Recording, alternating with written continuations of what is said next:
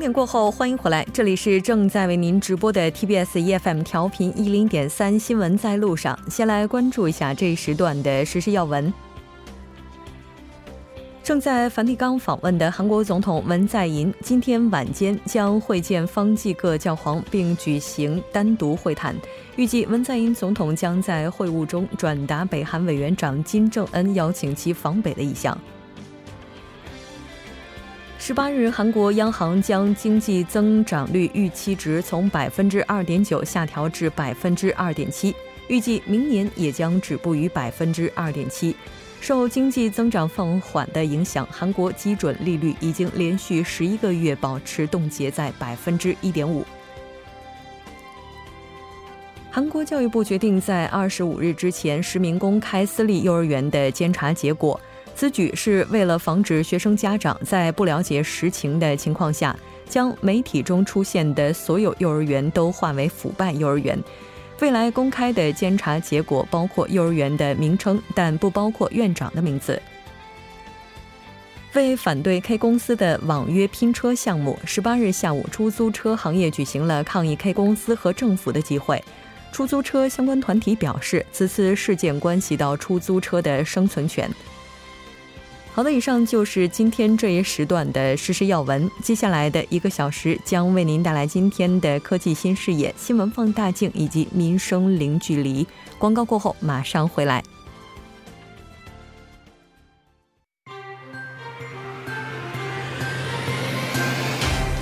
发现新科技，体验新生活，科技新视野。好的，欢迎回来。接下来依然为您带来我们今天的科技新视野。首先还是要连线我们的老朋友董科，董科你好，木真你好，很高兴和您一起来了解咱们本周的科技信息。那今天您要带来的主题是什么呢？在上一期的这个科技新视野中呢，我给大家介绍了今年获得诺贝尔物理学奖的一项技术——光学镊子和其在生物系统的应用。那么今天呢，我继续来给大家讲一讲另外一项获奖的技术。就是莫洛和唐纳贡这个贡献的产生超短高强度光学脉冲的方法，或者呢叫这个周丘脉冲放大。嗯，其实说实话，我觉得这个概念本身对于很多外行而言，哈，是理解起来非常困难的。那这个它到底是怎样的内容？我们先来看一下。那首先呢，你看我们要知道，这个激光的产生呢是通过光子一个连续反应。不断形成更多的光子，那这些光子呢，可以通过脉冲来释放。嗯，在大约六十年前激光发明之后呢，研究人员又一直努力尝试制造出更强、更高强度的脉冲。然而呢，到了这个二十世纪八十年代中期的时候啊，人们似乎达到了道路的终点。对于短脉冲而言呢，在不破坏放大材料的这个情况下，似乎已经不可能再增加激光的强度了。那所以呢，这个时候呢，这个。这个周球脉冲，它就放大技术呢，就是应运而生。那这项技术呢，它是对这个激光技术具有一个非常大的创新意义。它就使非常强而且短的脉冲释放成为可能，从而避免了破坏放大材料的风险。那它呢，不是直接放大这个光脉冲，首先呢，及时拉伸，降低它的峰值功率，之后呢，这个脉冲被放大。当它被压缩的时候呢，更多的光线就被收集在同一个位置，那光脉冲变就会变得非常强烈。嗯，当然，作为一个物理学的不是特别好的人哈，我在这里特别想问的就是说，像这个激光，当然您讲的这个脉冲，它是不是指的就是那个以波浪的形式，然后向外传播的这样一个曲线？对，就是对能量的一种释放。嗯，那这个到底什么是这个周究脉冲放大呢？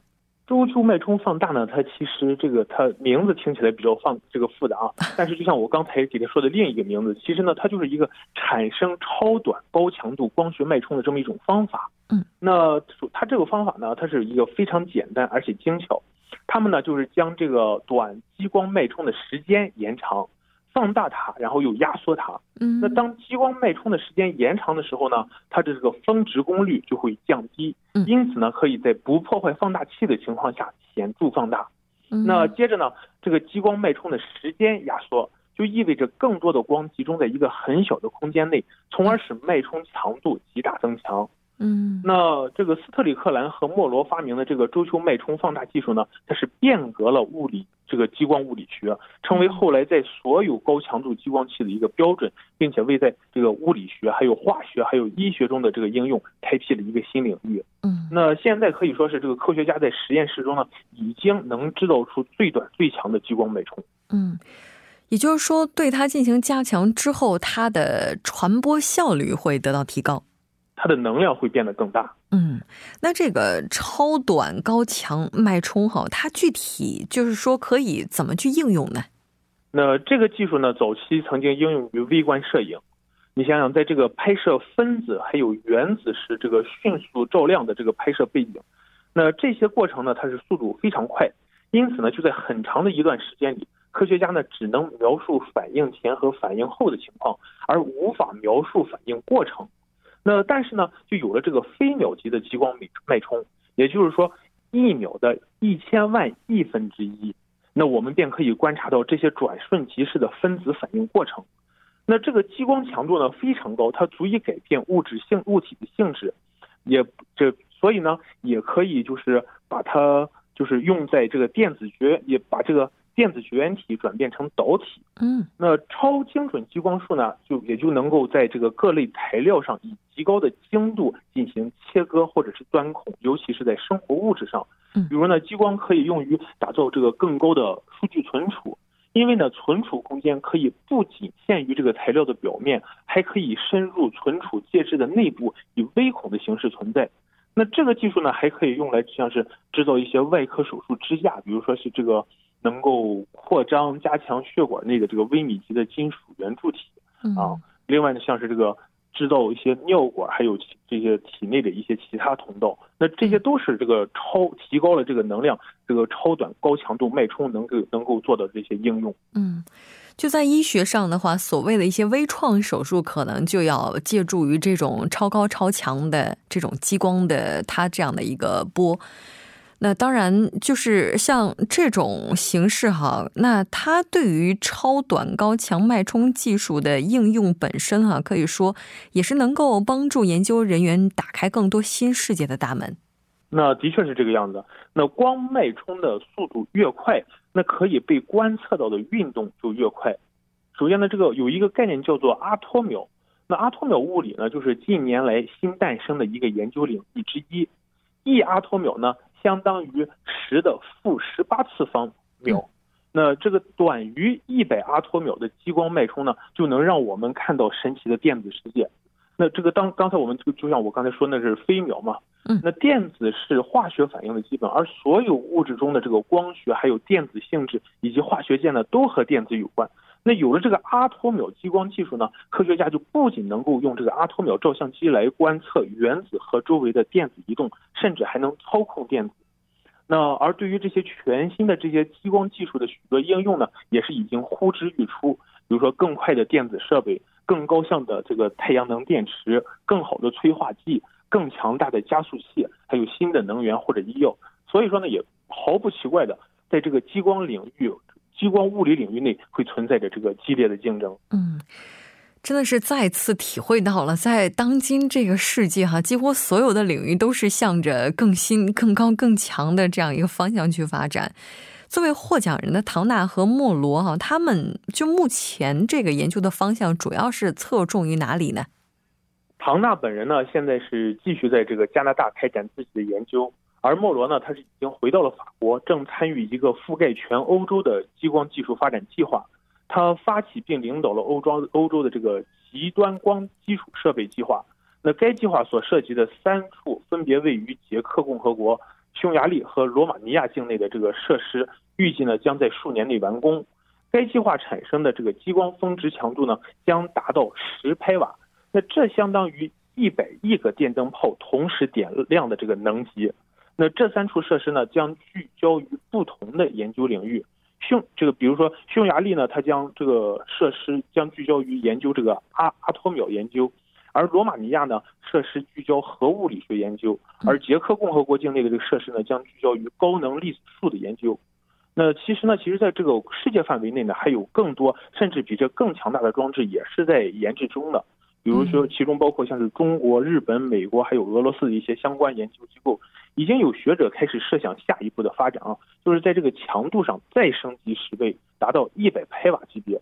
那对于未来激光技术的展望呢，可能会不止步于此。是的。人类对于未来有很多的想象，而这些想象，如果我们希望它能够成为现实的话，那这所有科学的发展都是最为有力的支撑。我们也可以期待一下未来的世界是不是真的如我们的想象，会像我们今天所难以想象的这样一种形式展现在我们面前。好的，非常感谢董科，我们下期再见。谢谢木真。接下来关注一下这一时段的路况、交通以及天气信息。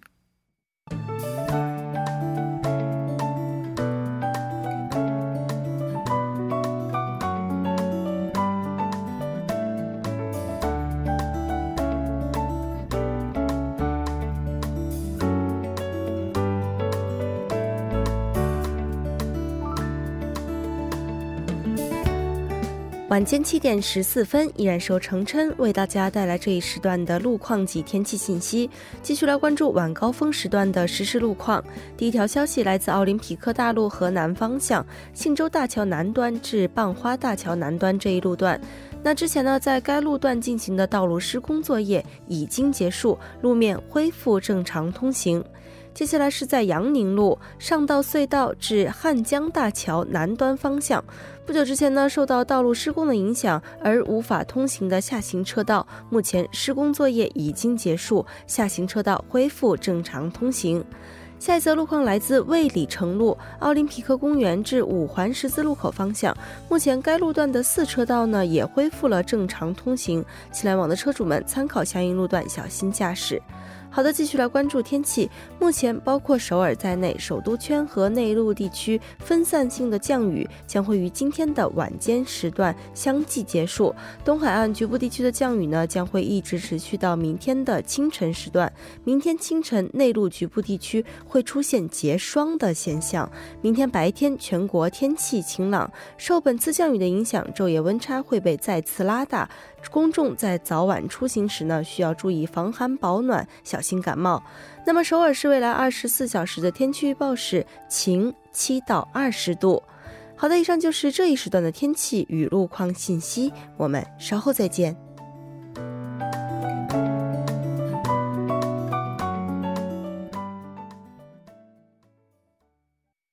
好的，欢迎回来，多角度、全方位为您深入剖析韩中两国实时热点焦点。那今天我们要讨论的话题就是秋季火灾频发背后。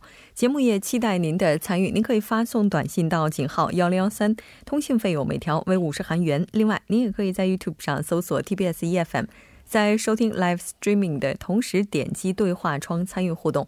那今天我们请到直播间的两位嘉宾，一位是时事评论家徐明季老师，徐老师你好。啊，主持人好，听众朋友晚上好。另外一位嘉宾呢是来自首尔大学建筑学的博士金熙，那金博士你好。哎，你好，主持人好，大家好。非常高兴和两位一起来讨论咱们今天这个话题。前一段时间啊，就是有一名这个斯里兰卡籍的外国人劳工，他在现场就放了一个孔明灯，又引发了高阳的一个火灾。这个事件在媒体当中呢，也是被大大的报道了哈。我们后来看到，就说这个储油站它的一部分油槽里是根本就没有防止火势蔓延的这个防火网。像有关当局，他已经对这个地方进行了安全检查，但还是。就知道他没有这样的一个防火网，但还是在这个判定的时候啊，就说这合格。那咱们今天就来讨论一下啊，这个火灾背后到底是什么？那刚才我们提到说这个防火网，首先请金博士来给大家介绍一下这个防火网它到底是什么？防火网这个东西呢，其实可以理解，那个韩国政府为什么做出这样的判断，说这个东西其实是合格的，因为防火网专用是在民用建筑的。在那这种情况属于工厂，嗯。啊，储油罐儿其实防火措施是用不上防火网的，而且防火网这个东西，我先解释一下它是什么。嗯，它是一种防盗网，上面挂上了防火布，防火布这种材料呢是石棉，啊这个防盗网是什么？又得先解释一下。防盗网这个东西其实是，呃，我我想起来之前咱们那个小区，就有的时候会在窗户啊、玻璃上就加上一些什么栏杆啊什么之类的，跟这个和像吗？那个类似，最相似的就是东大门有的那个商店啊，嗯它也不是特别在那很很高楼大厦的那样的商店里面的那种，它要是歇业的时候，它会拦一个那个网铁网。啊，那个和那个是最接近的。然后哦这个东西其实已经是淘汰的产品了，嗯，因为因为之前提到了，它是上面有防火布，防火布的材料是石棉，嗯然后呃，一这个石棉东西。在美国、欧洲啊，十年前就已经基本上淘汰了，因为这石棉上面有很多很多的粉末，粉末容易吸到人的肺里面去，嗯然后对人的伤害还是挺大的。所以，我我挺理解这个，可能大家一听哦，防火网都没有，他怎么还哦合，格了呢？就大部分人可能都会这么觉得。大部分人因因为呃可以理解嘛，因为大家不了解这个防火网是什么。嗯，然后至于说这种油罐儿这种建筑呢，其实防火措施是呃另外一种措施，嗯它用的是安全距离这种，然后来保护这个油罐儿。但是这个斯里兰卡这位朋友放了一位孔明灯，很明显他应该是在安全距离以内做了这个活动。也就是说，这个储油罐儿，它这个从安全上来讲，哪怕当就是有关部门就给了它合格的判定，这也是可以理解的。可以理解的，嗯这我在上一次不是这个迪拜不是发生了一起这个大楼的火灾嘛？嗯，那么那个时候一般我们说火灾的话，哪边一发，那么哇就往上烧上去嘛。嗯，可是那迪拜那个大楼呢，它只烧了一部分。嗯，好像这是跟那个什么外部的一些防火材料啊，防火材料也有关系。还有好像说是它有一些有一道什么建筑物里面都有那种所谓的防火的门。嗯啊，它会自动的这个就是一传感啊，一一发生这个警报的话呢，它自动的下来。嗯这样的话呢，就是火势呢不会蔓延到其他地方。嗯啊，所以说呢，这个伤害是比较少了一些。我不知道这防盗门跟这个所谓的这个防火啊防火门跟这个防火网有什么区别？当然，这个是一条不一样的石棉做的，那是对的。啊，但是跟那个好像又不太一样，所以现现在大概这科技也进步了，嗯材料也好了，所以说现在建的一些建筑物呢，当然这个消防设备也也都非常好，嗯本身都已经都有，对吧？我们这个像我们家公寓的话，嗯公寓这个高层的它都有那个我们叫 spring cooler，就是说啊，缓降器啊不是啊，不是缓降器，就是那个就是。铃一响，就就是火灾警报一响的话，它那个就自动的喷水。的那个喷淋，啊，我不知道那个汉语叫什么。这听博士的、啊 自动喷淋。啊，自动喷淋。那个徐就是啊，啊徐老师啊，那那我我想补充一下啊徐老师说的内容啊，嗯。像徐老师提提了一下，迪拜的那个只是蔓延了一部分火势就被控制住了，这个就是我想解释一下那个防火网嗯。的下一代产品，嗯。就是防火卷帘。哦，呃，那个建筑里面都是设置防火分区的，嗯这也是嗯规范里面强制规定的非常重要的一种防火措施。然后防火门呢，其实分为两种，一种是人可以走的这种防火门，嗯另外是一种是专门为通道设置的防火门。比如说那个这个这个我们人走的防火门很容易理解了，嗯，那个通道是什么呢？比如说是个电梯井，嗯，比如说呃管道井。可能是水管，可能是电线管，有可能是通信管线。嗯，那个咱们很容易明面看得见的哦，火会沿着房间分布那么蔓延。嗯其实更快的路径是它沿着这些通的管道线蔓延。所以呢，防火门设置了这两种。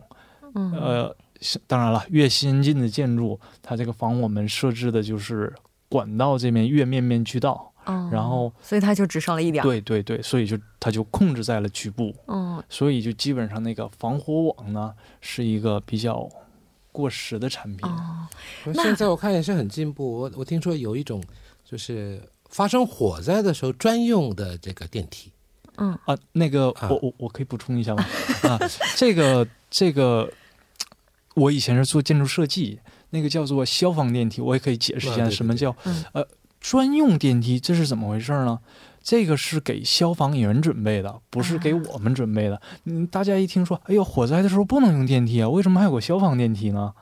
这个是因为火消防人员他要进来的时候，所有的电路都是掐断的。嗯，但是为什么消防电梯还有还在动呢？是因为所有的所有的建筑其实是供了两路供电，嗯一路供电呢就是我们日常用的。第二路供电呢，就是供消防电梯、消防泵，所以那个像那啊个徐老师刚才提到的那个有自动喷淋，这个前提呢也是有人发现火灾，按下那个警铃，警铃有两种作用，第一种呢就是通知警察啊嗯，我这儿着火了，报警；第二种就是启动那个消防泵，嗯那个消防泵启动了才有水会喷出来，嗯，因为那个泵那个泵需要有个水池，水池一般都是设置在地下的，不像以前、很久很久以前了，那个那个水池是设置在楼上的，那就不需要泵了，它就自己就下来了。嗯是是这样，大概哎是这样。专家不对一样。我以为那个消防电梯是，呃，起火了，上面的下不来，以为坐那个下来啊，原来是那个给一定不可以那样的。哦，这个因为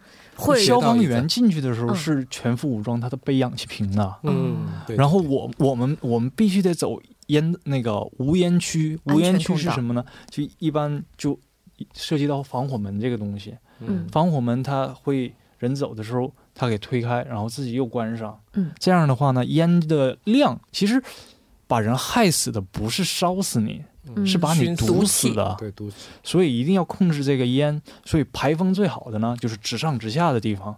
但是，一着火了，嗯我们得全给你们堵上啊，得有那个就那个消防消防分区，什么防火卷帘啊、防火门，全给你堵上。唯一一个地方不堵上的地方就是楼梯间。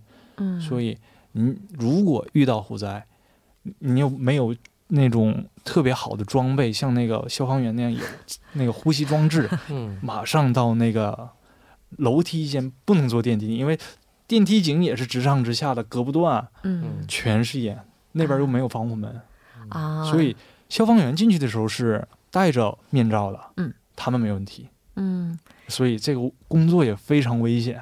如果说十层要发生火灾，那当然下面的人可以往下跑，那上面的人那么要往上跑嘛，还是要怎么样？呃还是到那个上面的那个什么最顶层去等什么直升飞机来救，还是怎么样？这个是十层的话，还有点儿啊、呃那样你做也行。再高一点儿的话，其实是尤其是这种办公楼建筑，是设置那个安全层。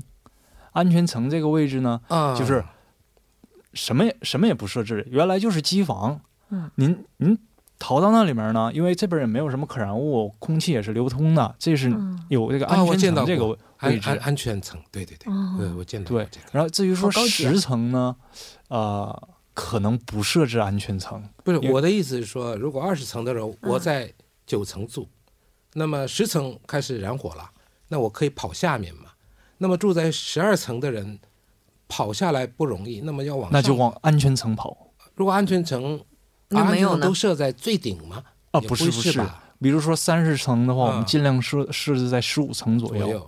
如果是五十层呢，我们就设置两层安全层，哦是，嗯是。的，因为楼顶也不一定绝对安全，火势一蔓延，很多人选择跳楼，那就 真是这就是你你这嗯建筑设计失误了。是，而且这火是一般它也是往上烧的，往下烧的情况比较上面少。空气多，它会向上蔓延。是的咱们这个跑的有点偏哈，就是已经啊，解释的已经太多了。呃，没没没没，其实都是必要的。